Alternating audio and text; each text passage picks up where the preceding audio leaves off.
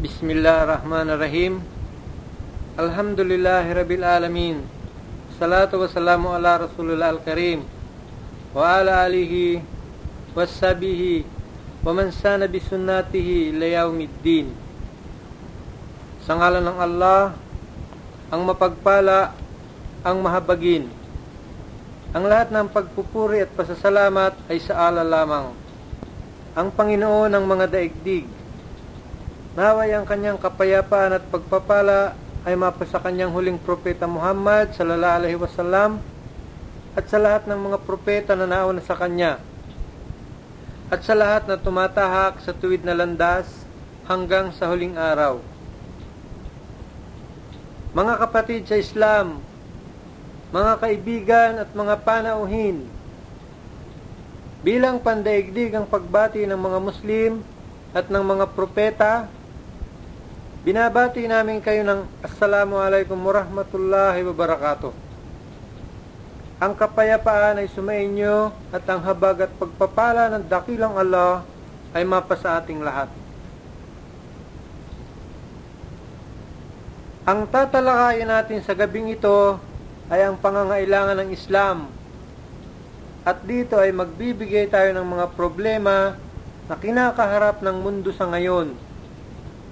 At kinakailangan lamang na ang Islam ang tanging solusyon para magtagumpay ang ating pamumuhay.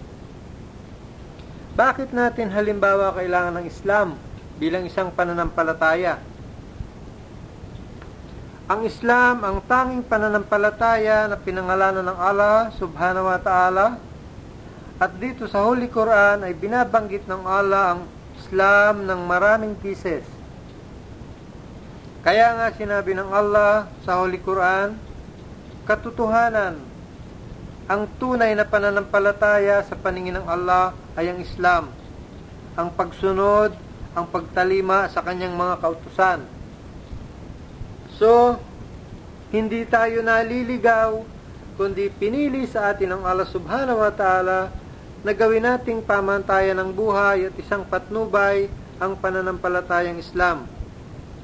Sa Arabic, ito'y tinatawag na din. Mamaya explain natin kung ano ang kahulugan nito.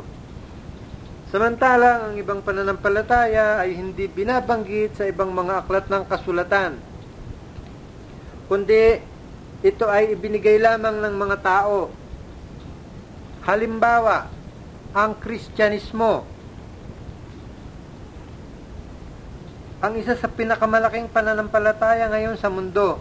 Mayroon silang 1 billion na followers na hindi mababasa sa Biblia na binabanggit ni Jesus Christ, peace be upon Him, na ang dala niyang pananampalataya ay Kristyanismo.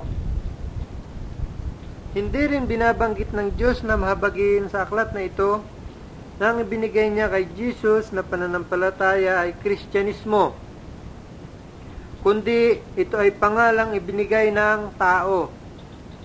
Gayon din halimbawa ang pangalang Hinduismo. Ito ay kinuha lamang sa pangalan ng ilog sa India, tinatawag na Indus River, at doon ay mayroong tinatawag na Indus Valley. Kaya mula sa pangalan ng ilog at ng kapatagan, pinangalanan nila ang kanilang pananampalataya ng Hinduismo. Gayon din halimbawa ang Judaismo. Kinuha ang pangalang Judaismo sa tribo ni Juda sa lugar ng Judea.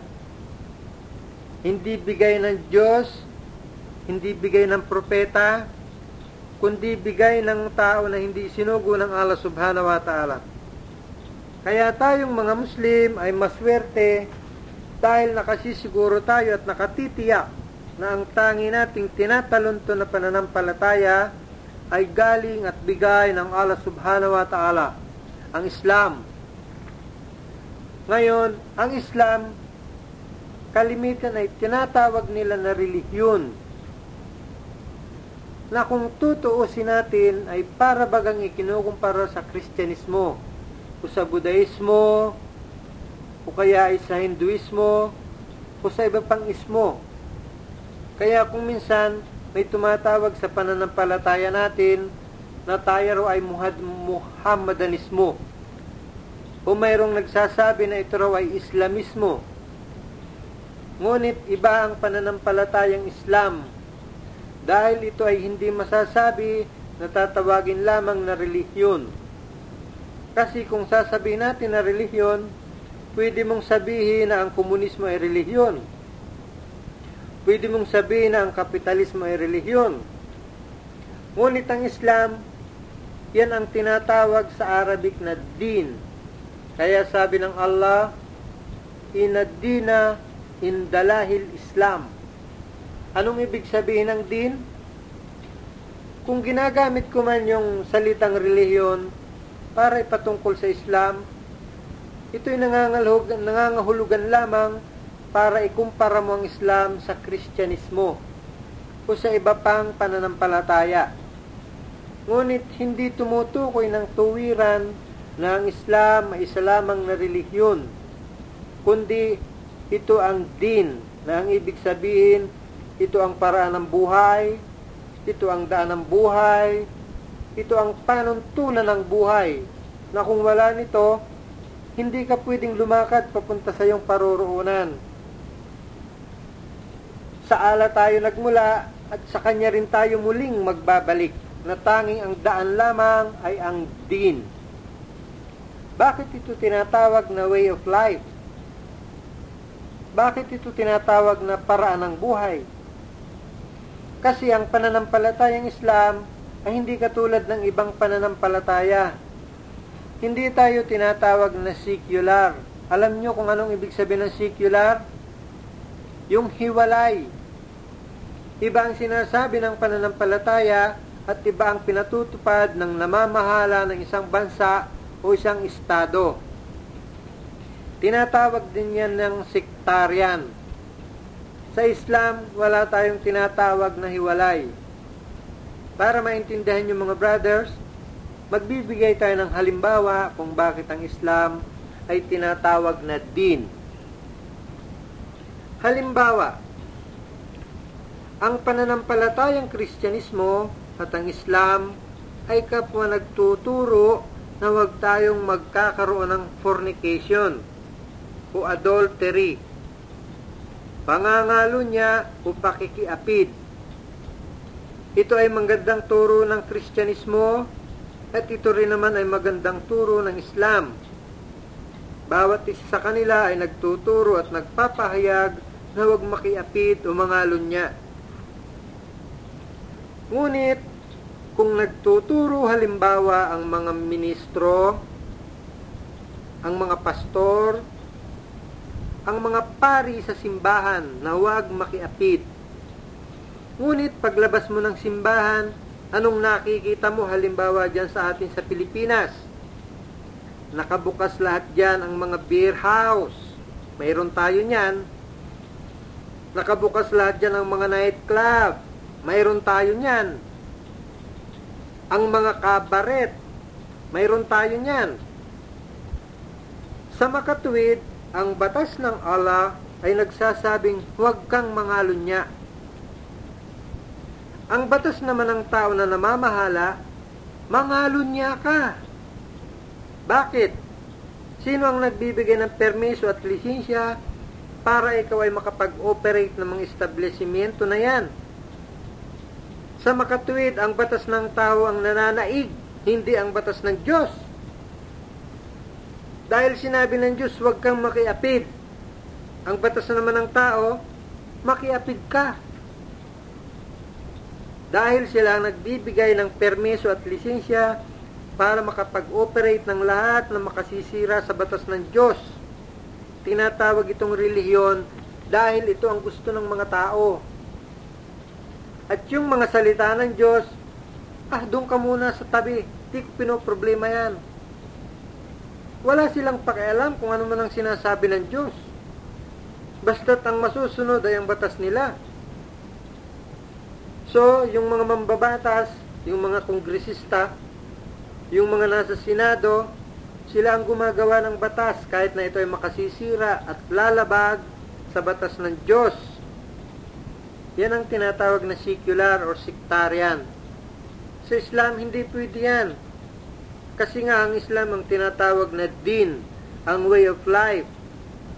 Katulad halimbawa dito sa Saudi Arabia, pag sinabing bawal sa atin to, so paglabas mo ng mosque, wala kang mapupuntahang nightclub, beer house, o bar. Bakit? Dahil ang batas ng Diyos ang laging dapat na mangibabaw sa batas ng tao. At sa Islam, ay hindi pwedeng gumawa ng batas ang tao na makasisira sa batas ng Diyos. Like for example, sa Islam at Kristyanismo, bawal ang pagsusugal. So, magandang itinuturo sa simbahan, sa kapilya at sa mga bahay dalanginan. Huwag kayong magsugal, mga kapatid. Pero paglabas natin ng bahay dalanginan, anong makikita mo? Nandyan ang loto, may lisensya yan. Ang kasino, may lisensya yan. Ang karera, ang sabong, may mga lisensya yan para ikaw ay tumaya. Nandyan ang iba pang mga bisyo tulad ng huweteng, sakla, sugal yan. May permiso yan. Pero anong sinasabi ng pananampalataya? Huwag kayong magsugal. Ano naman ang sinasabi ng tao? Magsugal ka. So, wala silang pakialam kung anong sinasabi ng Diyos. Basta't ang matutupad yung sinasabi ng tao. Yan ang tinatawag na secular, religion yan.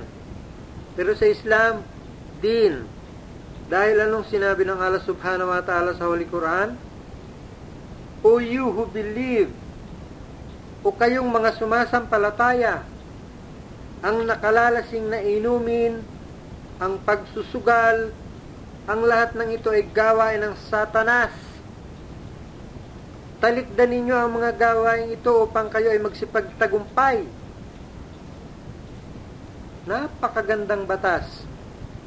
Kung ano ang sinasabi ng Diyos, dapat yan ang mangibabaw na batas sa lupa, hindi ang batas ng tao. Like for example, ang paglalasing, isinisirmon din yan sa lahat ng simbahan at mga kapilya ng mga Kristiyano dahil alam nila na malaki ang perwisyo yung binibigay nito. Ngunit paglabas natin ng simbahan, anong makikita mo? Nandiyan ang La Tondenia, ang Distilleria Lemtuaco, nandiyan ang San Miguel Corporation, ang Asia Brewery sa Laguna. So, papaano mo igagabay ang isang tao sa mabuti kung ang ugat na pinanggagalingan ng kasamaan ay hindi mo pinuputol? Ang nangyayari niyan ay pinaglalaroan mong batas ng Diyos. Bakit? Pumipirma ka ng lisensya para gumawa ng lalabag sa batas ng Diyos. At ang batas ng Diyos nandoon sa isang tabi. Wala akong pakialam dyan, doon ka. Sa relihiyon, yan ang secular o sectarian. Hindi yan ang magiging daan o gabay ng buhay upang tayo ay makarating sa ating patutunguhan. Similarly, sa Islam, bawal ang pag-inom ng alak. Halimbawa dito sa Saudi Arabia, sa paglabas mo halimbawa ng mosque, wala kang makikitang nagtitinda ng alak dyan sa labas. Wala. Dahil ito ang tinatawag natin na din. Ang tanging daan para tayo tumahak sa tuwid na landas. Kaya sa Islam, walang hiwalay ang gobyerno at ang pananampalataya. Lagi yang magkasama. At ang sino mang nagpapatupad ng gobyerno o ang namamahala sa bansa, ang kanyang pinakaunang obligasyon sa tao at sa Diyos ay upang maipatupad niyang lahat ang mga batas ng Allah subhanahu wa ta'ala. So, ang sino mang namumuno, siya ang tinatawag na leader para siya ang mamahala upang maipatupad ang batas ng Diyos. At hindi tayo pwedeng gumawa ng batas na lalabag at makasisira at mangingibabaw sa batas ng Diyos, ng Allah subhanahu wa ta'ala. Kaya ang banal na Quran, ito ang tinatawag na konstitusyon ng mga Muslim.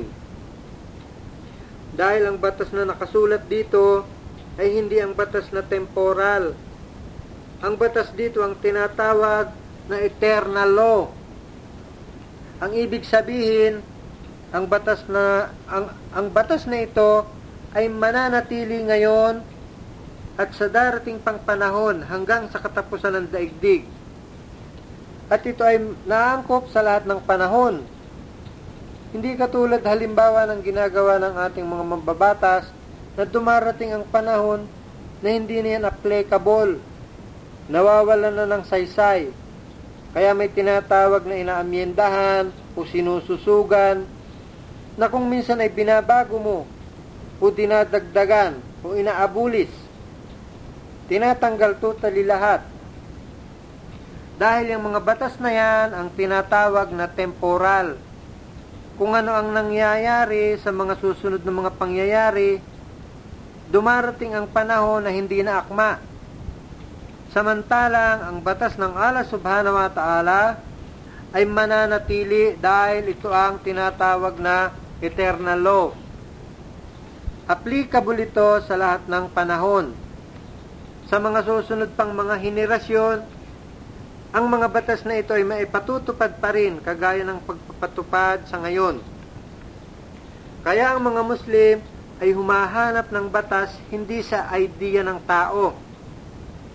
Kaya katulad halimbawa sa Islam, hindi ka pwedeng magpaliwanag at sumagot ka ng mga katanungan sa Islam na ang gagamitin mo ay, in my opinion, sa aking kuro-kuro, in my understanding, sa aking pagkakaunawa, this is what I feel, sa aking pakiramdam, this is what I believe is good, sa aking pakiwari, ito ay mabuti. We do not use these terms in Islam. Hindi natin ginagamit ito, kundi kumahanap tayo ng kasagutan mula sa Holy Quran, na siyang ibinigay ng Allah subhanahu wa ta'ala kasama ang sunnah o tradisyon ng Propeta Muhammad sallallahu alaihi wasallam. Yan ang dalawang sources ng Sharia o mga batas na maggagabay sa atin para makita natin ang tamang landas. Kaya tinatawag yan at din. Kaya sinasabi ng Allah subhanahu wa ta'ala sa Holy Quran, sino mang maghangad ng ibang pananampalataya na iba sa Islam, ito ay hindi tatanggapin sa kanya. It will never be accepted of him. At sa kabilang buhay, siya ay mapapasama sa mga tao na napaligaw ng landas at magdaranas ng kaparusahan. So, ang tangi lamang na pananampalataya na tatanggapin ng Allah subhanahu wa ta'ala ay ang Islam, ang pagsunod at pagtalima sa Kanya. Dahil siya ang nagbigay, hindi ibinigay ng iba, kundi siya ang nagbigay. At si Propeta Muhammad sallallahu alaihi wasallam, siya ang tinatawag na final messenger of Allah subhanahu wa ta'ala. Dahil ang mga naunang propeta, peace be upon them all, ay isinugo lamang ng Allah sa kanilang tanging lugar o tanging lipi ng mga tao, na ang kanilang mga mensahe ay akma lamang sa panahon nila. Katulad halimbawa ni Prophet Moses, peace be upon him, ay sinugo ng Allah subhanahu wa ta'ala para lamang sa mga Hudyo. Kailangang isugo sila dahil ang mga Hudyo, sila yata ang pinakamaraming propeta na sa kanila ay isinugo. Ngunit ang mga propeta nila, anong ginagawa ng mga Hudyo sa kanilang mga propeta? They kill their prophets. Pinapatay nila. And they also tried to kill Prophet Jesus. But Allah subhanahu wa ta'ala, He saved Prophet Jesus and leave him to himself in heaven. So, kailangan ang particular na batas para sa certain time ng mga taong ito at the certain place. Ngunit ang message ni Prophet Muhammad sallallahu alaihi wasallam ay para sa lahat ng sangkatauhan. Hindi para lamang sa mga Arabo, hindi para lamang sa mga nakatira dito sa Gulf country, kundi ang mensahe ni Propeta Muhammad sallallahu alaihi wasallam ay para sa lahat ng klase ng tao at sa lahat ng lugar. Kaya siya ay sugo ng Allah sa lahat ng sangkatauhan. Kaya ang kanyang batas na dala na ibinigay ng Allah subhanahu wa ta'ala ay akma lahat sa mga problema na kinakaharap ng lipunan sa ngayon. Actually, ang Islam ay isang pananampalataya rin ng pagiging sociable. Pakikiayo natin sa lipunan at doon ay nadarama natin kung ano ang relasyon ng tao sa kanyang kapwa-tao at gayon din naman kung ano ang relasyon ng tao sa kanyang manlilikha. So, dapat nating malaman bakit tayo nasa mundong ito. Naitanong na ba natin halimbawa sa ating sarili, bakit ako ipinanganak? Bakit ako pinanganak sa Pilipinas? Bakit hindi sa Amerika? Bakit ako Pilipino?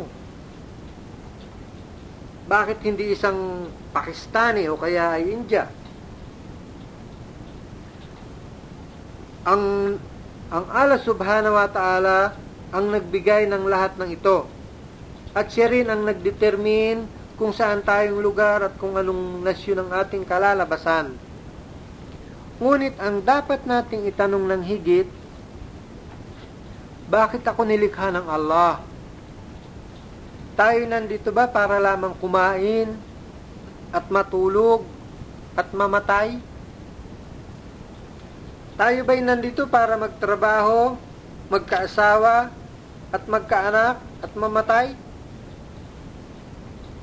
Anong dahilan? Bakit tayo nandito sa mundong ito?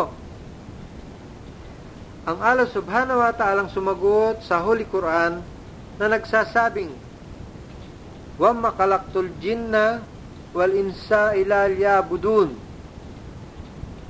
Katotohanang nilikha ko lamang ang mga tao at ang mga jinn para sambahin ako. So, kung siya ang nagbigay ng utos para sambahin siya, noong nilikha tayo ng Allah subhanahu wa ta'ala, hindi niya tayo nilikha lamang at pinababayaan. Ang Allah ang lumikha sa atin at siya rin ang nagsosustain. He is the cherisher. Siya ang nagsosupport ng lahat ng bagay. Di siya lamang lumilikha, binibigyan niya pa ang kanyang nilikha ng lahat ng bagay. Magpasalamat tayo mga brothers at tayo lumabas na tao. Pinakamataas na likha ng Allah, pinakamagandang anyo at hubog, at higit sa lahat, mayroon tayong talino na wala sa ibang nilikha. Hindi ka nilikha ng Allah subhanahu wa ta'ala na isang ibon, o isang isda, o isang halaman, o isang hayop kaya na gumagapang sa lupa. Ngunit pinili ka ng Allah subhanahu wa ta'ala na lumabas sa mundong ito na tao. Kaya dapat doon lang ay tumanaw na tayo ng utang na loob sa Allah subhanahu wa ta'ala. Sa dami ng kanyang nilikha, lumabas ka na isang tao. Ang mga hayop, ang mga halaman, wala silang talino. They may be intelligent but they don't have intellect. To reason, mga tuwiran. Tayo lang ang mayroon noon. Kaya yung talino nating ito, ito rin ang magagabay sa atin para makita ang tunay na landas. Bawat isa sa atin ay tinamnan ng Allah subhanahu wa ta'ala ng angking karunungan na makilala natin siya na siya ang tunay nating manlilikha. At tayong lahat ang tinatawag na ab. Tayo ang kanyang mga slave. Tayo ang kanyang mga lingkod. At tayo rin ang tinatawag na mga khalifa. Tayo ang mga vicegerent of Allah para ipahatid sa mundong ito ang tungkol sa kanyang mga batas, ang Islam. Sa dami ng mga creed o mga pananampalataya o doktrina dito sa mundo, yan ay maaaring ginawa ng tao o maaaring naging remnant ng ibang pananampalataya na sa pagdaraan ng panahon ay maaaring nahaluan ng gawa ng tao o salita ng tao na wala ang original at hindi napanatiling buo. Walang ibang solusyon sa lipunan ang makalulunas nito kundi ang Islam lamang. Napakarami nating solusyon halimbawa na makikita natin sa Islam na kailangan lamang ang mga Muslim ay kailangan gawin nila ang kanilang sarili na tunay na Muslim o sumusunod sa itinuturo ng Islam. Katulad halimbawa, anong pinakamalaking problema na kinakaharap ngayon ng mundo? This is our topic, bakit kailangan ng Islam? Bakit natin kailangan ng Islam? Racism, racial discrimination. Sa Kristyanismo, na-program ang mga tao na everything white is good. Kaya ang Diyos nila ay puti, ang anghel nila ay puti, ang mga santo at santi nila ay puti, ang mga papas nila ay puti. Walang papas na kayumanggi, walang papas na itim, walang anghel na itim, at wala ring anghel na kayumanggi. At ang lahat ng ito ay may mapula-pulang buhok, may maberde-berding mata. Program, racism. Para bang pinalalabas na lahat ng maputi at maganda ay mga puti lamang. Racism. Katulad halimbawa sa South Africa, mayroong tinatawag dyan na apartheid. Bakit tinatawag na apartheid? Mula sa salitang apart, hiwalay. In the name of Jesus Christ, peace be upon Him, pumunta sila sa South Africa with Christianity in their hand. Pero pinaiiral nila na ang mga itim ay hiwalay sa mga puti. So, 87% ng lupa sa South Africa ay napunta sa kamay ng mga puti. In the hand of Christianity. Apartheid. Anong solusyon? Wala. Sa 2,000 years na nagpe-preaching ang mga missionaries about the teaching of Jesus Christ, peace be upon Him, there is no solution to racism. Katulad halimbawa sa Amerika, racism din nandyan. Mayroong mga simbahan bukod ang itim, bukod ang puti. Sa Australia, sa Europe, sa Germany. Nakikita nyo ang mga Muslim courts nating mga brothers? Inaatake sila sa Germany because of racism. Anong solusyon? Ang Allah subhanahu wa ta'ala ay nagsasabi sa Holy Quran na hindi siya tumitingin sa kulay ng iyong balat o lahi. Verily, verily, we have created you from a single seed of man and woman, and He made you into nation and tribe, so that you may know each other. At ginawa kayo sa iba't ibang tribo at nasyon para mangakilala nyo ang isa't isa.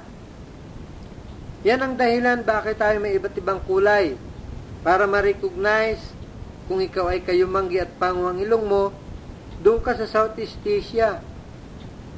Para mapagalaman na kung matangos ang ilong mo like a Greek or Roman, doon ka sa Eastern Europe. But verily, verily, the most honorable of you in the sight of Allah, one who is the taqwa. Ngunit katotohanan ang pinakamarangal o pinakamataas sa inyo sa paningin ng Allah ay ang sino man na may taqwa. Taqwa yung may pagmamahal at pagkatakot sa Allah subhanahu wa ta'ala. The God-fearing, yung may kataimtiman. This is our criteria. Kaya kung nagpupunta tayo sa masjid, ang katabi natin, whether kayo manggi siya o itim siya, uputi siya, upandak siya, umatangkad siya, we are one sa pagdarasal at shoulder to shoulder. There is no spaceless for you sa harap ng masjid. Lahat tayo ay pantay-pantay and we greet each other with Assalamualaikum warahmatullah, Assalamualaikum warahmatullah. It is a social practice of Islam. Kaya kahit hindi mo gustong gawin, magagawa mo dahil diyan natin ibinibigay ang pagiging sociable ng mga Muslim to preach the difference between human being. Katulad halimbawa sa Hajj, manifestation of Allah's greatness, maybe there are 150 national in the whole world. Nagtitipon-tipon tayo sa Makkah doing one thing, or worshipping and adoring Allah subhanahu wa ta'ala in a simple cloth. There is no equal or parallel in the kind of worship in any creed or any religion in the world except Islam. So maybe you are the ruler in the rule, maybe you are the rich in the poor, maybe you are the mighty in the weak. Pero doon sa Hajj, sa Makkah, lahat tayo ay pare-parehong nagdaranas ng pare-parehong ginagawa at sumasamba sa Allah subhanahu wa ta'ala. This is Islam. Kailangan natin ang Islam sapagkat ito lamang ang solusyon para malunasan natin ang pagiging racism. Ito ang isang problemang kinakaharap sa mundo sa ngayon. Pangalawa, alcoholism. In Manila alone, kung magbabasa ka ng dyaryo araw-araw, lagi mong mababasa may patayan, may hinoldap, may ginahasa. Dahil saan? Dahil sa pag-inom ng alak. They justify that Prophet Jesus, peace be upon him, the first miracle that he made converted the water into wine, and after that, the wine in the whole Christendom flow freely. At magmula noon, ang alak sa buong kakristyanuhan ay bumaha. Because they describe that Jesus, peace be upon him, is the company of the gluttonous people in the wine fever. Kasama-sama siya ng masisibang tao at mapag-inom ng alak. We do not believe on that. Alam nyo kung anong impluwensya ng alak? Alam nyo kung anong impluwensya ng alak? In America, every year, there are 60,000 car accidents, vehicular accidents. 50% of them attributed to drinking alcohol, meaning 30,000 deaths sa alcohol. How about the problem about the disease, the deadly disease? For example, ang cancer of the liver, ang cancer of the intestine, ang cancer of the throat. Saan nakukuha? Sa alak. At maraming klase ng mga mag-asawa, especially sa Ireland, ay Catholic country, the highest rates of divorce is attributed to drinking alcohol. Alcoholism. At sa Pilipinas ay nagtayo tayo ng mga batas sa tulong ng mga pulis na habang wala kang 18 years old, hindi ka pwedeng uminom ng alak. They mobilize the army, they mobilize the police. Anong nangyari? Wala. They cannot stop it. Rape cases because of the intoxicant. In America, in 1981, there are 178,000 cases of rape. It means every day around 450 rape. And for every 3 minutes, there is one rape. In America, before got intoxicated, They go for drinking. They go for dancing. There is singing and premarital sex. So, in Denmark, European country, is the highest number of illegitimate children. Second is France. Third is Britain. In the number of children born out of wedlock.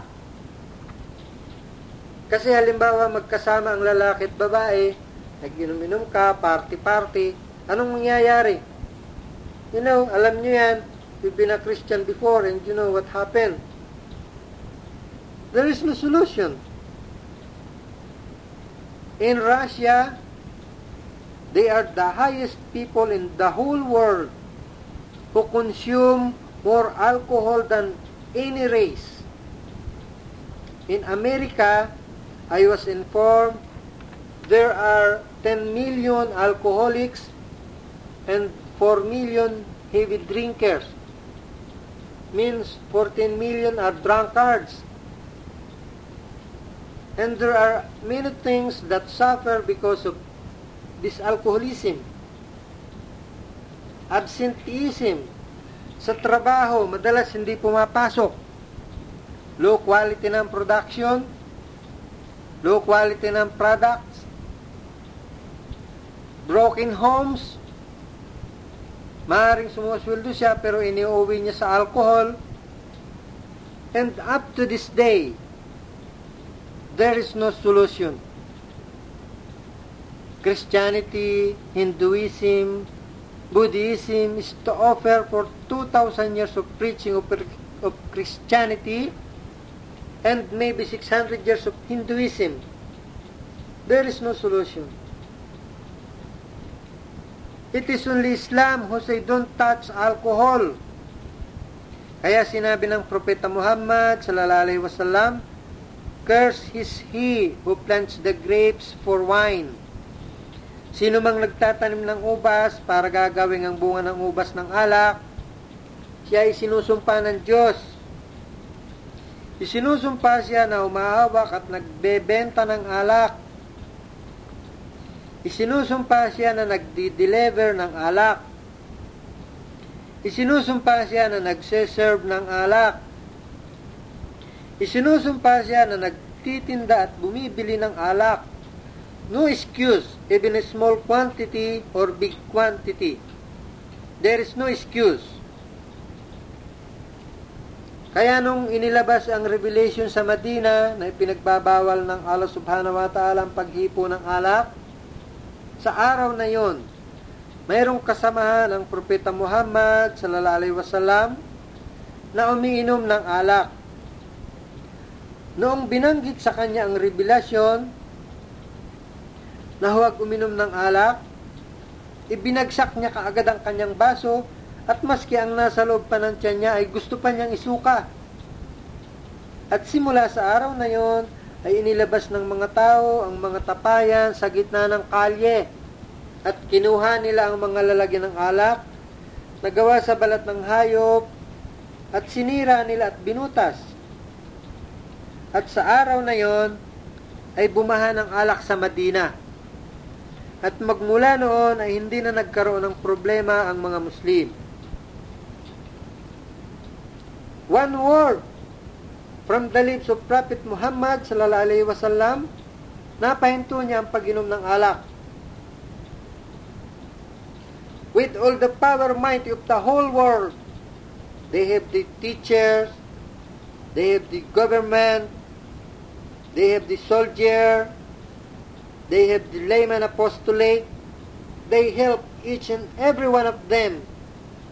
They never stop wine. But from the single lips of Prophet Muhammad sallallahu alaihi wasallam, nahinto ang pag-inom ng alak. This is Islam. Dahil ang lagi nating dinadala, there is one God but Allah, and Muhammad is the messenger of Allah.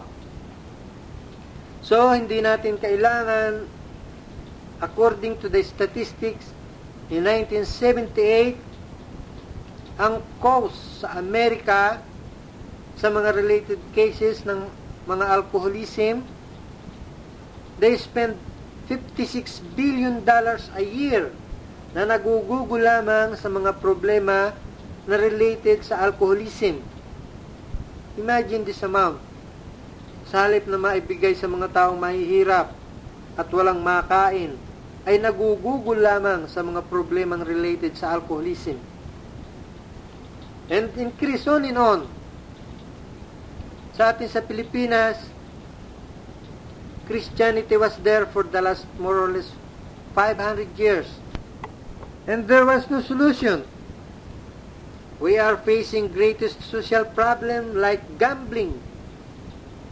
Kung magbabasa ka ng dyaryo araw-araw, nandyan din ang mga patayan, ang mga nakawan, very rampant, and drug dealing because of gambling. Because of drinking.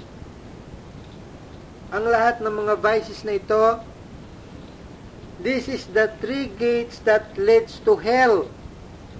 Don't drink, don't fornicate, don't gamble. But when they go out of their prayer room, it's all there. Katulad ng isang bata, bawal kumain ng ice cream. Paano mo babawalin ang bata na kumain ng ice cream kung maya't maya may nakikita siyang ice cream? Kailangan, tanggalin mo muna ang pinanggagalingan ng ice cream bago mo bawalin ang bata.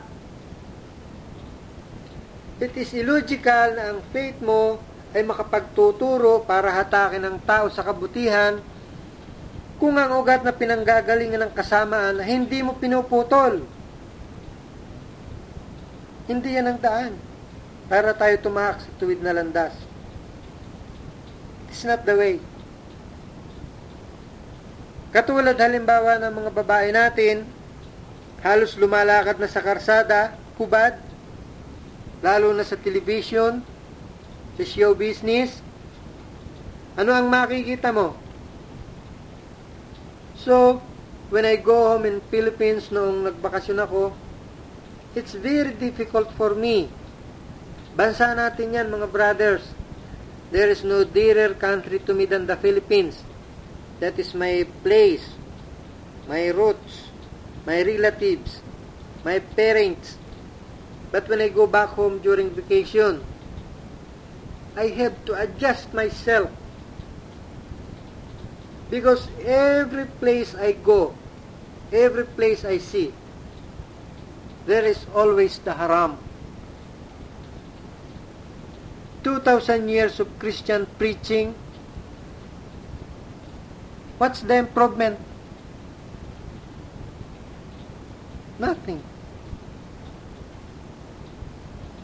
So, this is Islam is the only solution for all this. The three gates that leads to hell. Fornication, gambling, and wine. And only Islam is the religion which say, don't touch alcohol. Diyan sa atin sa Pilipinas, hindi man nagsasalita ang mga ginang ng tahanan dyan, ay natitiyak ko na ang isa sa pinakamalaking suliranin nila ay ang paglalasing ng kanilang mga mister. At konsumisyon ang inaabot nila.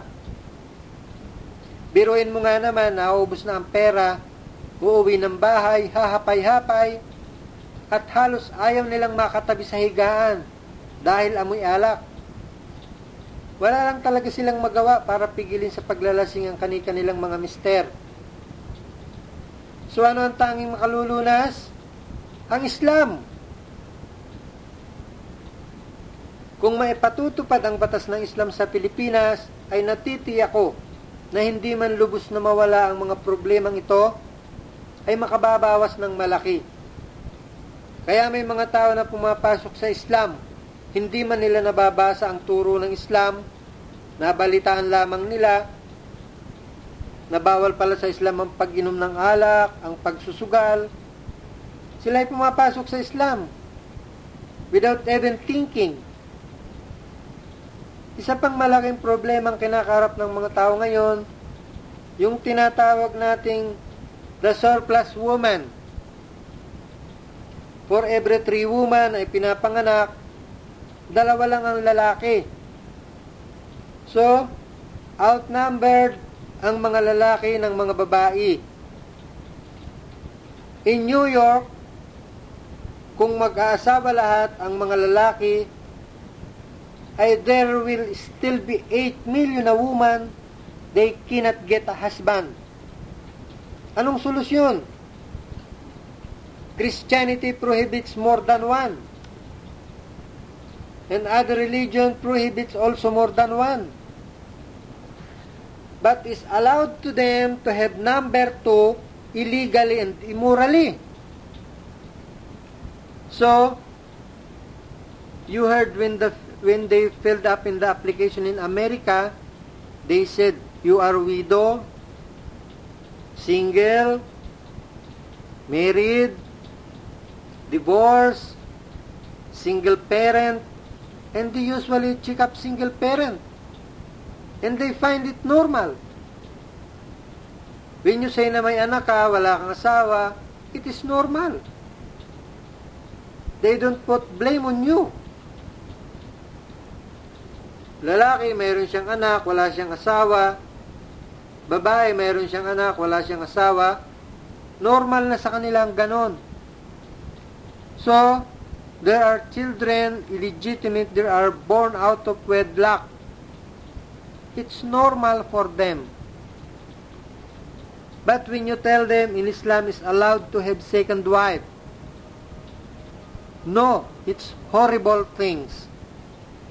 It is between in the matter of life and death. Sa atin sa Pilipinas na lang. Alam nyo kung gaano karami ang nagsasama ng live-in? Live-in, it's normal for them. Especially in the people in the movie world, the so-called born-again Christian in the movie world. In Islam, you cannot do this. You have to fight for what is wrong.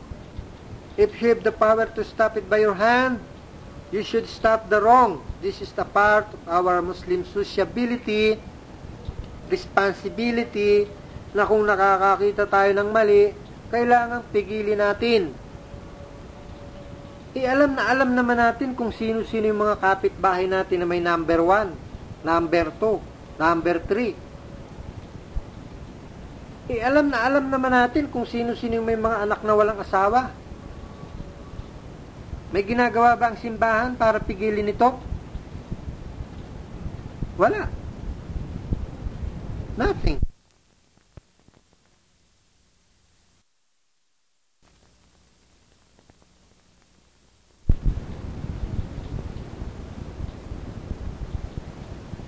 That is a religion. Separate yung personal na bagay sa kanya at separate din yung ginagawa sa gobyerno. This is a kind of affiliation. You are not a part of a community to give guidance and to follow the command of Allah subhanahu wa ta'ala. If you follow it, it's up to you. There must be a strong force within the Muslim community, make it prevail the word of Allah subhanahu wa ta'ala. Lahat tayo ay tulong-tulong as an ummah para mag-prevail ng salita ng Allah. It's not a matter na pang sarili lamang. Ang bawat isa sa atin ay dapat maging vigilant, dapat siyang maging gwardya ng Islamic religion natin ay dapat na mapanatili. It's our responsibility. Hindi natin pwedeng ipabalikat yan sa mga propeta lahat. All prophets, they left us. Namatay na sila at tayo ang dapat magpatuloy nito. Dahil tayo ang tinatawag na the successor of the prophets, the vicegerent of the prophets. So, kahit ano lamang ang ating nalalaman sa Islam, iparating natin ito sa kanila, kahit isang salita man lamang. Dahil kung hindi natin magawa, hindi tayo matatawag na Muslim. Dahil sinabi ng Allah subhanahu wa ta'ala, kung ano ang isa sa pinakamabuting bagay na magagawa ng isang tao. Maaaring ang iba ay magsasabing ang mag-aral ng Quran. Maaaring ang iba ay magsasabing ang magbigay ng limos sa mga pulubi habang buhay niya. Ang iba ay magsasabing lagi nang magdarasal araw-araw at sa gabi. No, hindi yan ang pinakamabuting gawa. Ang isa sa pinakamabuting gawa ay yung nag-aaral ka ng salita ng Diyos at itinuturo sa iba. This is the best deeds. Yan ang isa sa pinakamaganda na magagawa natin. Mag-aral tayo at ipamahagi sa iba. Kaya sinabi ng Propeta Muhammad sallallahu alaihi wasallam, ang isang tao na nag-aaral ng isang oras ay higit ang biyaya na kanyang matatanggap kaysa sa isang tao na nagdarasal ng 24 na oras sa loob ng mosque. Bakit? Kung nagdarasal ka ng 24 na oras, hindi ba mabuting gawa yun? Oo, mabuti yun. That is communication with Allah subhanahu wa ta'ala. It is one form of worship, ibada. Pero ang nabibinipisyuhan lang ay ang sarili mo lang. Ang nagtatamasa ng pakinabang ay ang sarili mo lang. But when you learn something about your religion at itinuturo mo sa iba, nakapagliligtas ka ng ibang buhay. At kung yung naturuan mo ay naipasa pa uli sa iba, ay makapagliligtas ka pa uli ng isang buhay. Kaya nga ang purpose nating mga Muslim ay ang mag-aral, at mag-aral. Wala sa ating mga Muslim ang tamad. We should learn, and it is a part of our religion na tayo ay mag-aral.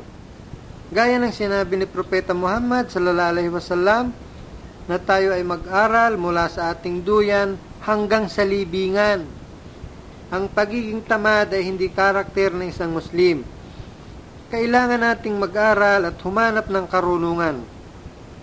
Sinabi rin ni Propeta Muhammad sallallahu alaihi wasallam na alam nyo ba kung ano ang superiority ng isang marunong?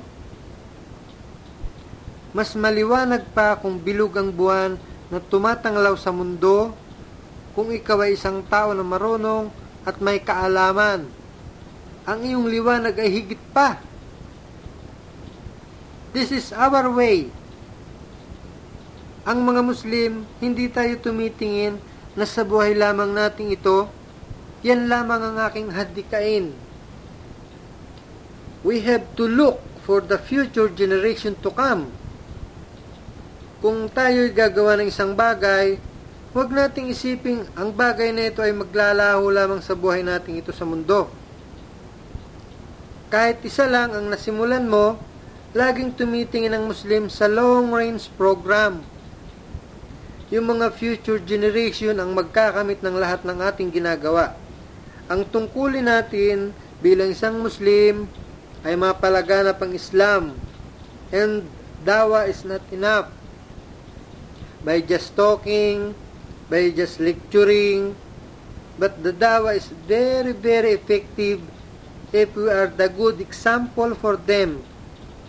Kaya ang pagdadawa ay hindi lamang nakukuha sa bilis ng dila, kundi tayo rin ay dapat na maging halimbawa sa ating gawa in our behavior bilang isang tunay na Muslim. So, this is the solution for all the human problem. Alam nyo kung bakit nagpapakahirap yung mga brothers natin sa Mindanao? Dahil nais nilang may implement ang Sharia, ang batas ng Islam, kahit sa lugar man lang nila sa Mindanao. Since independence in 1946, our government were run by bureaucrats of Christian. And you know what happened? In 1965, before Marcos became a president, we are second to Japan in a matter of economic progress. Second to Japan. And now, Japan is now on the triumph of economic giant. And Philippines is now maybe the lowest of economic, failure. So, Christian for 50 years, what they are doing? For a single Muslim who committed murder, they blame the inter-Muslim population of the Philippines as a murderer. Pag ang isang Muslim ay nakapatay, ang sasabihin nila sa pamamalita, ang mga Muslim ay mamamatay tao. Itinadamay nila ang buong kamusliman sa pagkakasala ng isang irresponsableng Muslim. Halimbawa dyan sa Quiapo, mayroong Muslim dyan na mandurukot, nangisnatch ng alahas. Kapag nahuli ka, anong sasabihin sa pamamalita sa dyaryo? Isang Muslim ang nandukot sa Quiapo, nandun yung salitang Muslim. This is because we are Christian government. Pero kung Kristiyano ang nakapatay, ay hindi sasabihin na siya ay Kristiyano. Si Pedro, halimbawa, isang mekaniko. Si Juan, isang estudyante, ay naglasing at nakapatay. Yung pagkakristyano ay hindi nabanggit. Pero kung Muslim, ang sasabihin niya, si Abdul Karim, isang Muslim, ay naglasing at nakapatay. So, they blame the whole Muslim in the Philippines for the sin of one irresponsible Muslim. We have to work. We have to change the government. Imagine, if successful, they making government run by the Muslim, automatically, all the problem, all the vices of the Philippines will disappear because we have the power in our hand to implement the Sharia, the law of Allah. We do not make any law which supersede above all the law of Allah subhanahu wa ta'ala. Hindi tayo gagawa ng batas na babaliktarin o sususuga na mas mataas pa sa batas ng Allah subhanahu wa ta'ala. Ngayon, ang Pilipinas ay isa sa pinaka may malaking tsansa na maging Islamic State once again, because this is a previously governed by Muslim. Remember, Sulaiman, the chieftain of Manila, was a Muslim. So, let us not get lazy. We should be vigilant to spread the teaching of Islam. Kaya yung ating dawa, hindi lamang ginagawa para sa mga non-Muslim, kundi ang dawa ay ginagawa rin para din sa mga Muslim. Dahil hindi lahat ng Muslim ay nakakaunawa at sumusunod sa itinuturo ng Islam. So, bago natin linisin ang ibang bakuran, kailangang linisin din natin ang ating sariling bakuran. So, we are counting of you, my dear brothers, na sana ang natutuhan natin sa bansang ito, sa Saudi Arabia. We thank Allah subhanahu wa ta'ala to show us the way. Ito ang pinakamagandang aginaldo na nakuha natin sa bansang ito. Not our job, not our salary, but the Islam that the acquired we brought home, and we have to spread this. Because Allah subhanahu wa ta'ala, He rewards us abundantly for all our efforts. Kung ano man ang small things na ginawa mo, ito ay makikita mo sa araw ng paghukom. May reward tayo na tatanggapin sa Allah subhanahu wa ta'ala. Inshallah. At ngayon naman ay gugugulin natin ang natitira nating oras para sa pagsagot sa mga katanungan tungkol sa ating tinalakay at sa iba pang bagay na nais niyong magkaroon ng kasagutan. Ang unang katanungan, alam natin ang alak ay bawal. Bakit in the miracle of Jesus Christ, siya ay gumawa ng alak? Totoo ba ng isang propeta ng Allah subhanahu wa ta'ala ay gagawa ng mga ipinagbabawal niya? Magandang katanungan ito ng ating brothers. Okay? Ang mga Muslim ay hindi naniniwala na si Prophet Jesus ay gumawa ng alak. Actually, this is a kind of blasphemy sa punto ng Islam na tagurian mo ang mga propeta na gumagawa ng horrible and sinful things. Jesus is one of them, according to the Bible, na gumawa ng alak, his first miracle. And also described in the Bible na si Jesus Christ ang kanyang kasama-sama. He is the company of the gluttonous people and wine fever. According to the one part of the Bible, the Ephesians, don't be drunk with wine. Hosea the Bible, according to the Christian God, and yet the same God who revealed don't be drunk with wine, revealed by the Holy Spirit that Jesus, peace be upon him, should make wine. Contradiction cannot be attributed to the prophet of God. The same wine where Prophet Lot, one of the prophet of Allah subhanahu wa ta'ala, he committed incest with his two daughters by drinking wine. Could you imagine a prophet of God, according to the Bible, Prophet Lot, who commanded by Allah subhanahu wa ta'ala to teach the people and to give the message and guidance to them, having sexual intercourse with his two daughters? And what happened after committed incest with his two daughters? What God say so? Did God reprimand Lot? Pinangaralan ba siya? Pinagalitan ba siya? Did God punish Lot? No. Nothing. Committed incest? Kalas. What is the lesson to be learned? Wala.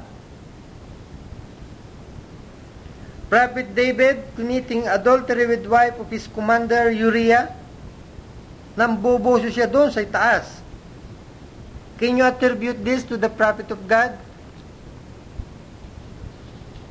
Maiisip mo kaya na ang Diyos ay nagkamali sa pagpili ng mga propetang ito upang maging gabay ng sangkatauhan?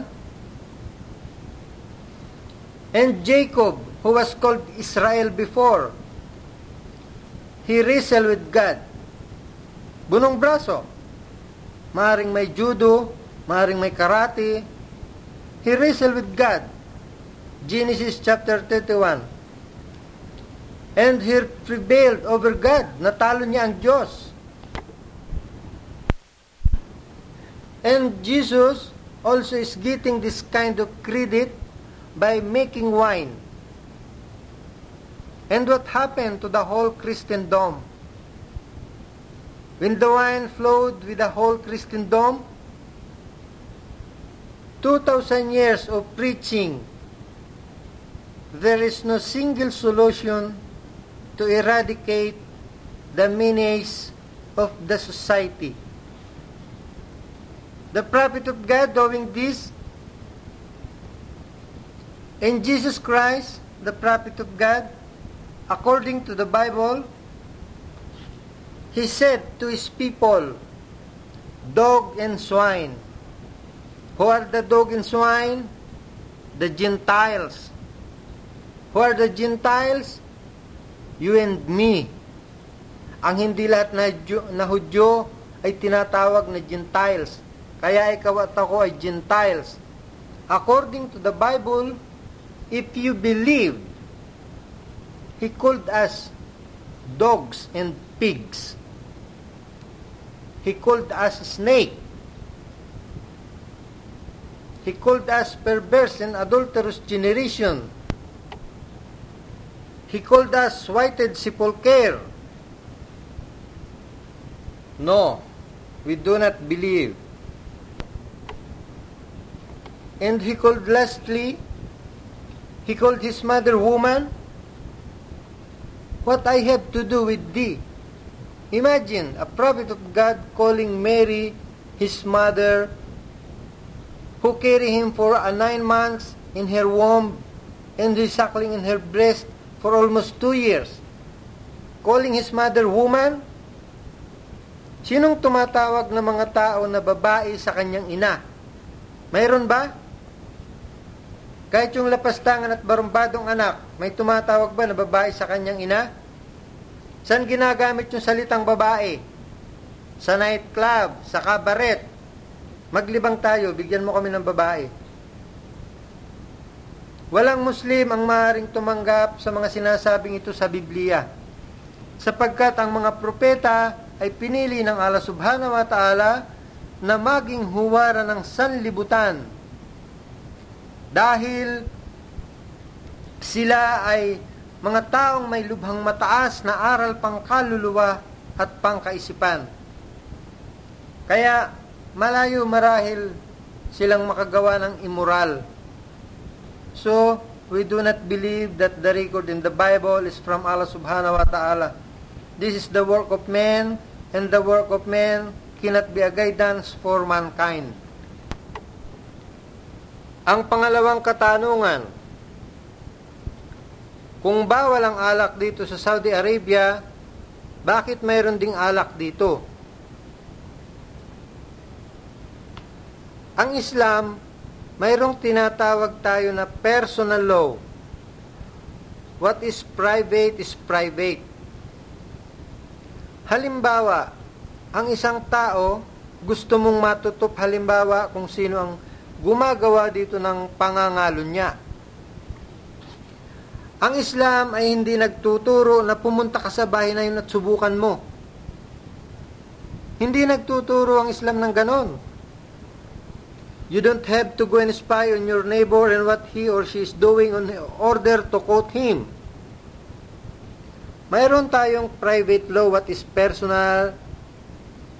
personal in the corner of your room is private.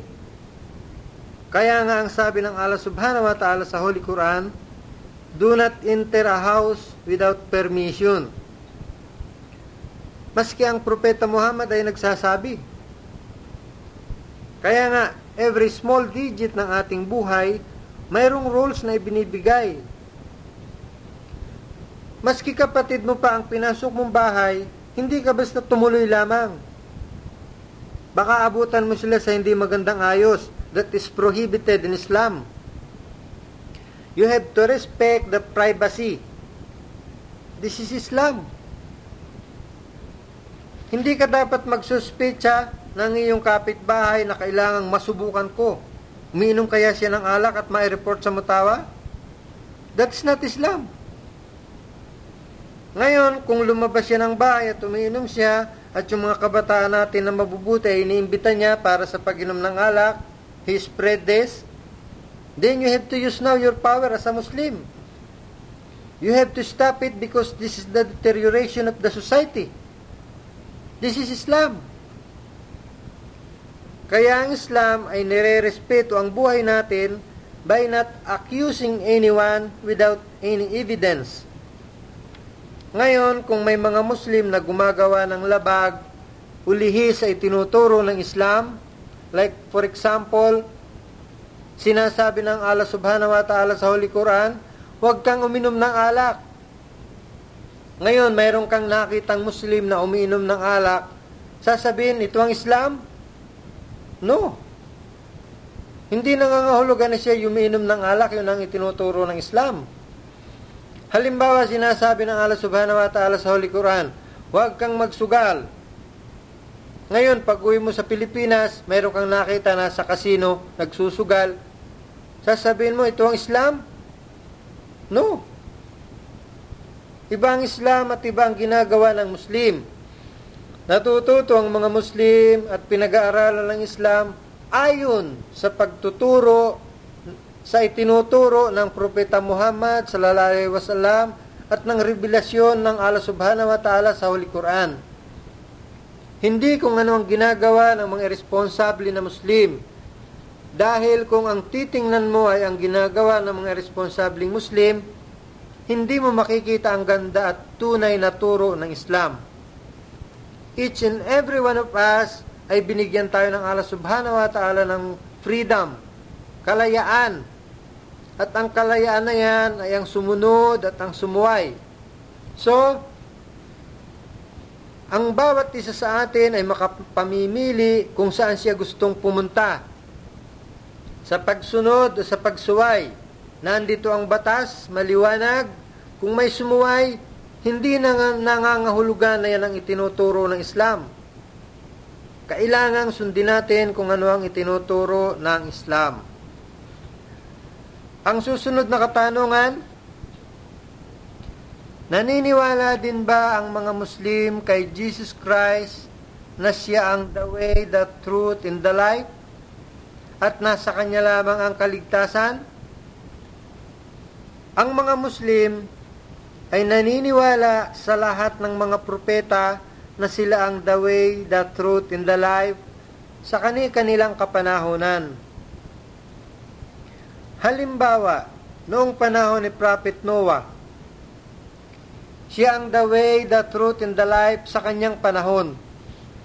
Sapagkat siya ang pinaglagakan ng Allah subhanahu wa ta'ala ng kanyang mga kautusan o revelasyon upang akayin ng tao sa kabutihan at ituro sa mga tao kung ano ang nararapat gawin upang magkaroon ng kaligtasan. Hindi ka pwedeng kumuha ng ibang tao na magtuturo sa iyo kung paano tayo tatak sa tuwid na landas. Sapagkat na kay Prophet Noah lamang ang daan at ang katotohanan at ang buhay. Kaya nang bumaha, ang mga taong hindi tumanggap sa kanyang mga pinangangaral ay nangalunod at nangamatay. Kaya sa kanyang kapanahunan, siya ang the way, the truth, and the life. Gayon din naman halimbawa sa kapanahunan ni Prophet Moses. Sa kanyang kapanahunan, siya ang the way, the truth, and the life. Nasa kanyang kaligtasan, sapagkat siya ang pinaglagakan ng revelasyon ng Allah subhanahu wa ta'ala. Hindi ka pwedeng kumuha ng ibang tao na magtuturo sa iyo upang magkaroon ka ng kaligtasan. Hindi pwedeng kung may makita kang ibang tao ay, "Hoy pare, halika nga rito at ituro mo nga sa akin kung paano magkakaroon ng kaligtasan." No, hindi pwede. Malibang sundin mo ang itinuturo ni Prophet Moses, sapagkat nasa kanya ang daan at ang katotohanan. Kaya ang mga propeta sa kanilang panahon, sila ang the way, the truth, and the life. Kaya ang mga taong hindi sumunod sa mga itinuturo ni Prophet Moses ay nangalunod ding lahat at nangamatay. At katulad din halimbawa nang dumating ang kapanahonan ni Jesus Christ, siya na naman ang the way, the truth, and the life. Ang sino mang hindi sumunod sa itinuturo ni Jesus Christ ay wala ring kaligtasan, sapagkat nasa kanya ang kaligtasan, nasa kanya ang daan, nasa kanya ang katotohanan. At ang sino mang hindi sumunod sa kanyang mga aral ay wala ring kaligtasan. Kaya ang lahat ng propeta ay sila ang the way, sila ang daan at ang kaligtasan. Hindi lamang si Jesus Christ. Silang lahat ang daan sa kanilang kapanahonan. Ang daan at ang katotohanan ay taglay ng lahat ng propeta. Kung ang daan at katotohanan ay para lamang kay Jesus Christ, paano na lamang ang mga taong nauna sa panahon ni Jesus Christ? Sila ba ay walang kaligtasan? Ang Diyos ay makatarungan at hindi maaaring gawin ng isang bagay na hindi makatarungan. Ang kaligtasan ng tao ay matatamo lamang sa pamamagitan ng pagsunod sa mga propeta, sapagkat ang pagsunod sa kanila ay pagsunod din sa Diyos. Magkakaroon lamang ng kahulugan ang pananampalataya ng isang tao kung sinusunod niya ang mga aral ng propeta, sapagkat sila ang tanging daan at ang katotohanan. Ang susunod na katanungan, bakit ang mga Muslim ay Allah ang tawag nila sa manlilikha at ang mga Kristiyano naman ay Diyos? Para sa mga Muslim, Ang Allah ay ang tunay na tanging tagapaglikha. Siya ay walang anak at hindi rin siya ay pinanganak. Siya ay walang katulad. Ang pangalang Allah ay talagang kakaibang pakinggan sa mga hindi Muslim. Ngunit ang pangalang ito ay ginamit ng mga propeta simula pa kay Adan hanggang sa kauli-ulihang Propeta Muhammad s.a.w. Ang salitang Allah ay hindi pwedeng gawing pangmaramihan at wala rin itong kasarian. Siya ay hindi babae at hindi rin lalaki. Ang Allah ay hindi lamang Diyos ng isang tribo o pangkat ng tao, bagkus siya ang tunay na Panginoon ng lahat. Kaya't siya lamang ang karapat-dapat sambahin at wala ng iba pa. Siya ang tanging tagapaglikha ng lahat ng bagay na ating nakikita at hindi nakikita. Ayon sa banal na Quran, ang Allah ay lumikha ng kalangitan at kalupaan at ng lahat ng mga nasa pagitan nito. Ang tunay na nag-iisang Diyos ay nagpapamalas ng natatanging konsepto na itinataguri ng Islam sa Diyos. Ayon sa mga Muslim, si Allah ang pinakamakapangyarihan, ang tagapaglikha at tagapanustos ng sanlibutan na walang makakawangki sa Kanya at ang anuman ay hindi makakatulad Niya. Hindi Siya maaaring ihambing kanino man o sa anumang Kanyang nilikha. At sa banal na Quran ay ating mababasa, Kul hu Allahu ahad. Ipagbadya o Muhammad, siya ang Allah, ang nag-iisa. Si Allah ang walang hanggang sinusumpungan ng lahat. Siya ay di nagkaanak at hindi rin naman siya ay pinanganak at walang anumang sa kanya'y makakatulad. Ngayon, ang pag-usapan naman natin ay ang salitang Diyos. Pwede nating itanong, bakit ang mga Kristiyano ay Diyos ang tawag nila sa manlilikha? Ang salitang Diyos sa wikang Pilipino ay isa lang ang pinanggalingan. Hiram ng Pilipino yan sa salitang Kastila. Ang salitang Diyos naman ng salitang Kastila ay hiram naman sa salitang Deo ng Latin. Ang salitang Deo naman ng Latin ay galing naman sa salitang Griego na Zeus. Ngayon, sino si Zeus? Si Zeus ay ang Diyos ng mga Griego. Si Zeus ay ang ama ng mga Diyos at ng mga Diyosa. Kaya mayroong tinatawag na Diyos ng karagatan, mayroong Diyosa ng kagandahan, mayroong Diyosa ng kabundukan. Ang kanilang ama ay si Zeus. Ang salitang theology ay doon galing sa salitang Zeus.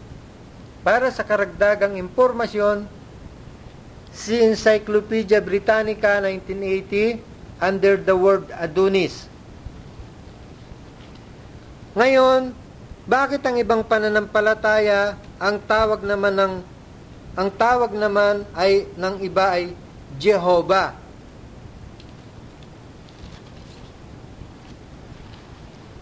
Ang salitang Jehovah or Yahweh ay iisa ang pinanggalingan. Yan ay galing sa apat na kataga na kung tawagin sa salitang Griego ay tetragrammaton.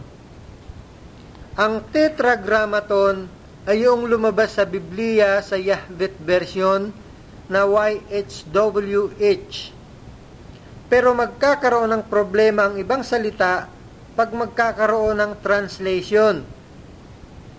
Halimbawa, ang unang nagkaroon ng translation ng salitang YHWH ay ang Alemani, ang German. Remember, Martin Luther is the father of Protestant movement. He is a monk. Isa siyang pari. Isa siyang Germany. Isa siyang German. Noong nagkaroon ng translation ang Biblia mula doon sa Griego papuntang Alemani, ay ang Septuagint version.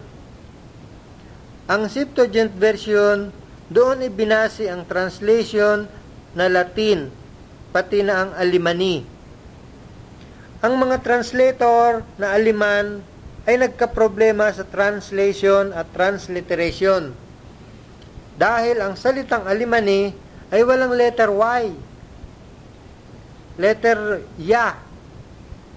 Ang mayroon sa kanila nakahawig ay Ja.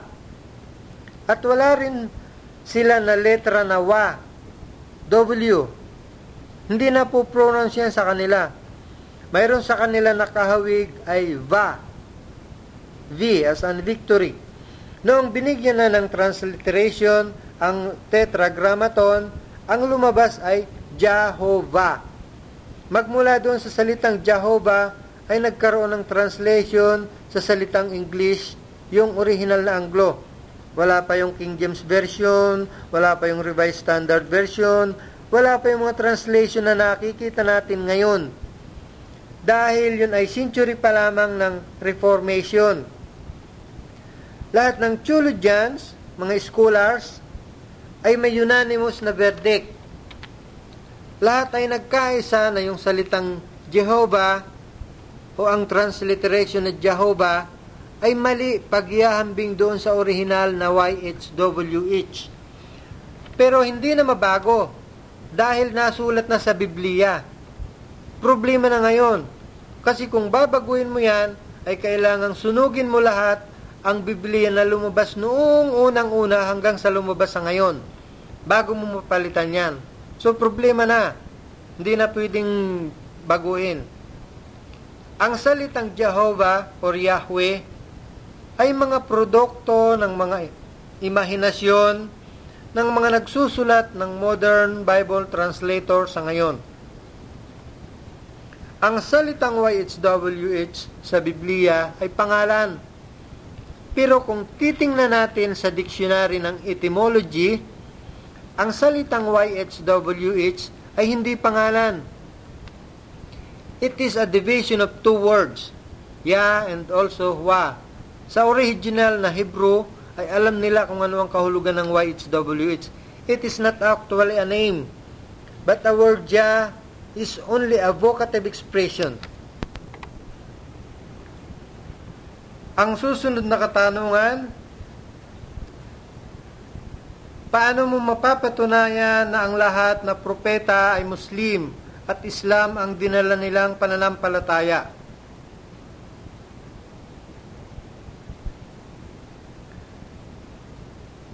Ito marahil ay isang tanong sa pag-aakalang ang pananampalatayang ibinigay ng Allah Subhanahu wa Ta'ala ay marami. Sa katotohanan, iisa ang pananampalatayang ipinadala niya dito sa mundo. Ito ay ang pagsunod, ang pagsuko at pagtalima sa kanyang mga kautusan. One word in Arabic, Islam. At ito ay ipinahayag kay Propeta Muhammad ﷺ sa kabuuang anyo nito. Ang fundamentals na turo ng mga propeta ay ang paniniwala at pagsamba lamang sa nag-iisang Diyos na mahabagin at maawain. At yun ang pinakabuod ng turo ng Islam. Sa dahilang iisa lang ang pinagmumula ng utos, kaya naman ang lahat ng mga propeta ay iisa din lang ang kanilang itinuturo sa sangkatauhan. Ito ay ang pagsamba lamang sa nag-iisang Diyos, sa Allah Subhanahu wa Ta'ala. At ang lahat ng propeta ay isa ang pamamaraan ng kanilang pagsamba. Sa kanilang pagdarasal, silang lahat ay nagpapatira pa sa lupa. Halimbawa, si Prophet Abraham, sa kanyang pagdarasal, siya ay nagpapatira pa sa lupa. Si Prophet Moses, sa kanyang pagdarasal, siya ay nagpapatira pa sa lupa. Si Prophet Jesus at si Prophet Muhammad, silang lahat ay nagpapatira pa sa lupa, sapagkat silang lahat ay Islam ang dinala nilang pananampalataya dito sa mundo. Ang ipinahayag na Islam kay Propeta Muhammad ﷺ ay ang kabuuang anyo nito ang kabuuan ng turo ng lahat ng mga propeta na nauna sa kanya. Ang katibayan sa Holy Quran ay mababasa natin sa chapter 2 verse 136. Say, we believe in Allah, in the revelation given to us, and to Abraham, Ismail, Isaac, Jacob, and the tribes, and that given to Moses and Jesus, and that given to all prophets from their Lord. We make no difference between one and another of them. We bow down to Allah in Islam. Ito ang nagpapatunay na ang Islam ay hindi bagong relihiyon, kundi ito ang relihiyon na ibinigay ng Allah subhanahu wa ta'ala sa lahat ng propeta. So, dito natin tinatapos mga brothers at mga panauhin ang talakayan natin sa gabing ito. At ako'y nagpapasalamat sa inyong pagdalo. At sana'y makita natin ang katotohanan na itinuturo ng Islam, ang katotohanan na magpapalaya sa atin sa mga maling doktrina at paniniwala. Wa akhir da'wana alhamdulillahi rabbil alamin.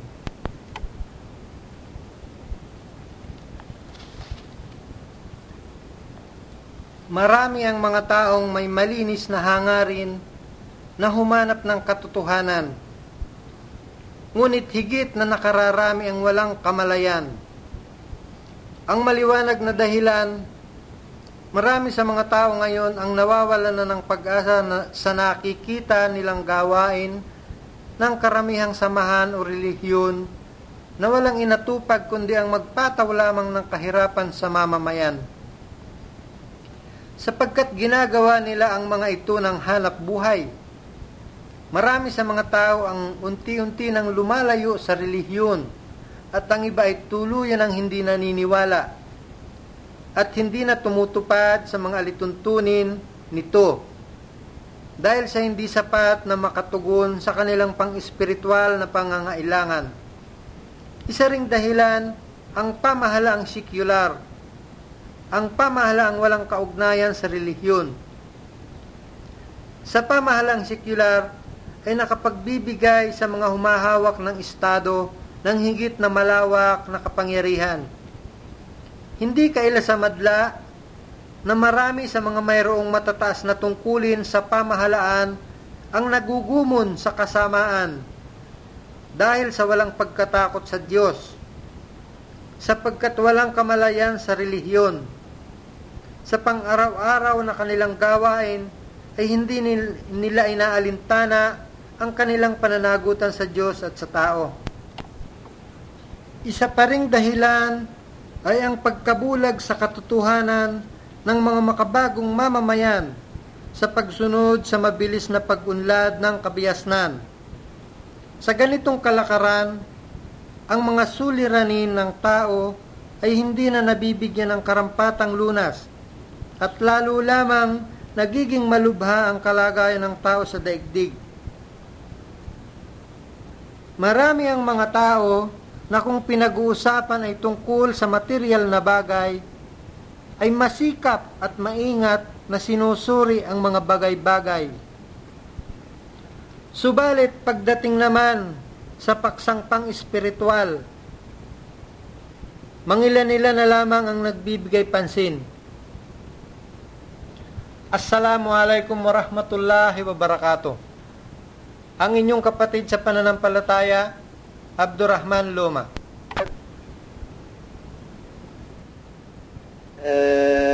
إِرَبِّكُمَا تُكَذِّبَانِ وَلِمَنْ خَافَ مَقَامَ رَبِّهِ جَنَّتَانِ فَبِأَيِّ آلَاءِ رَبِّكُمَا تُكَذِّبَانِ ذواتا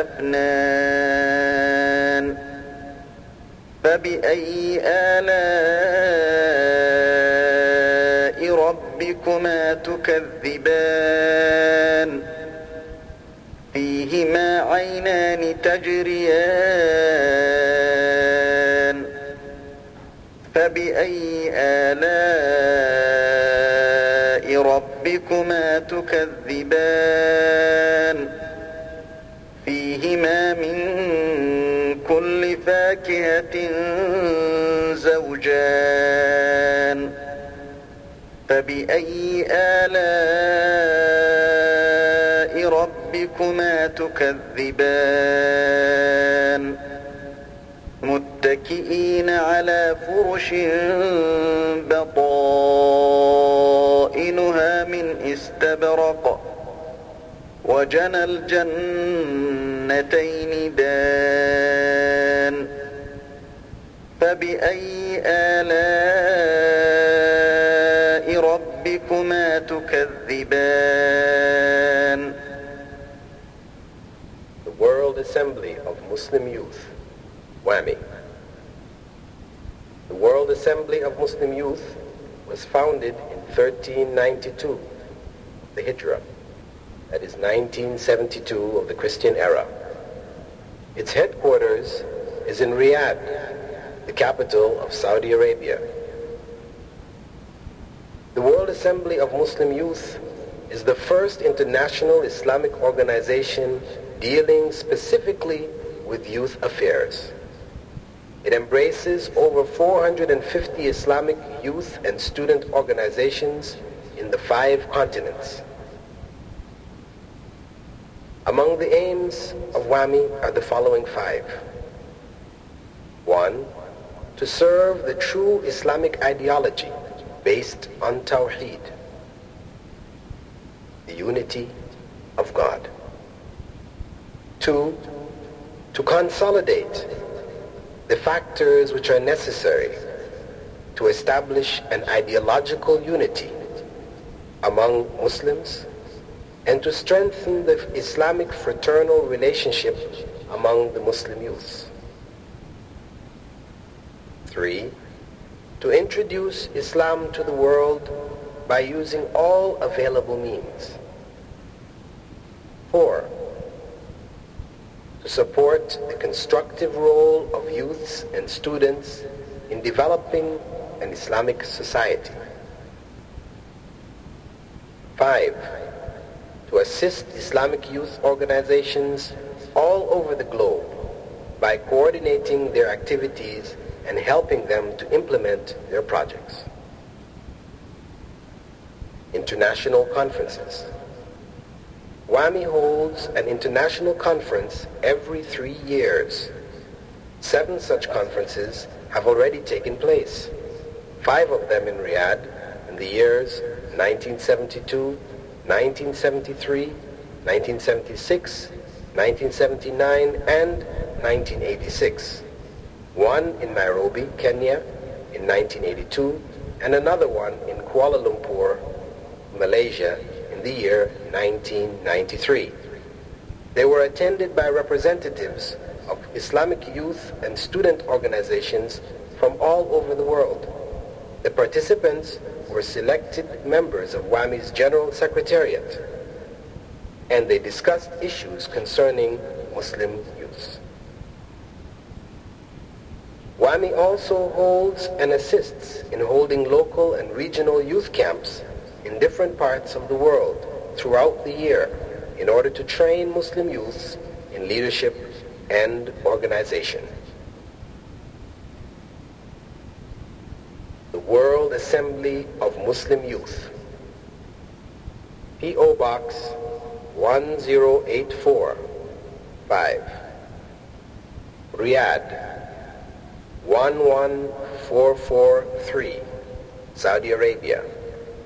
Telephone 01464-1663, 464-1669, 462-8984, 462-8975, and also fax 01464-1710.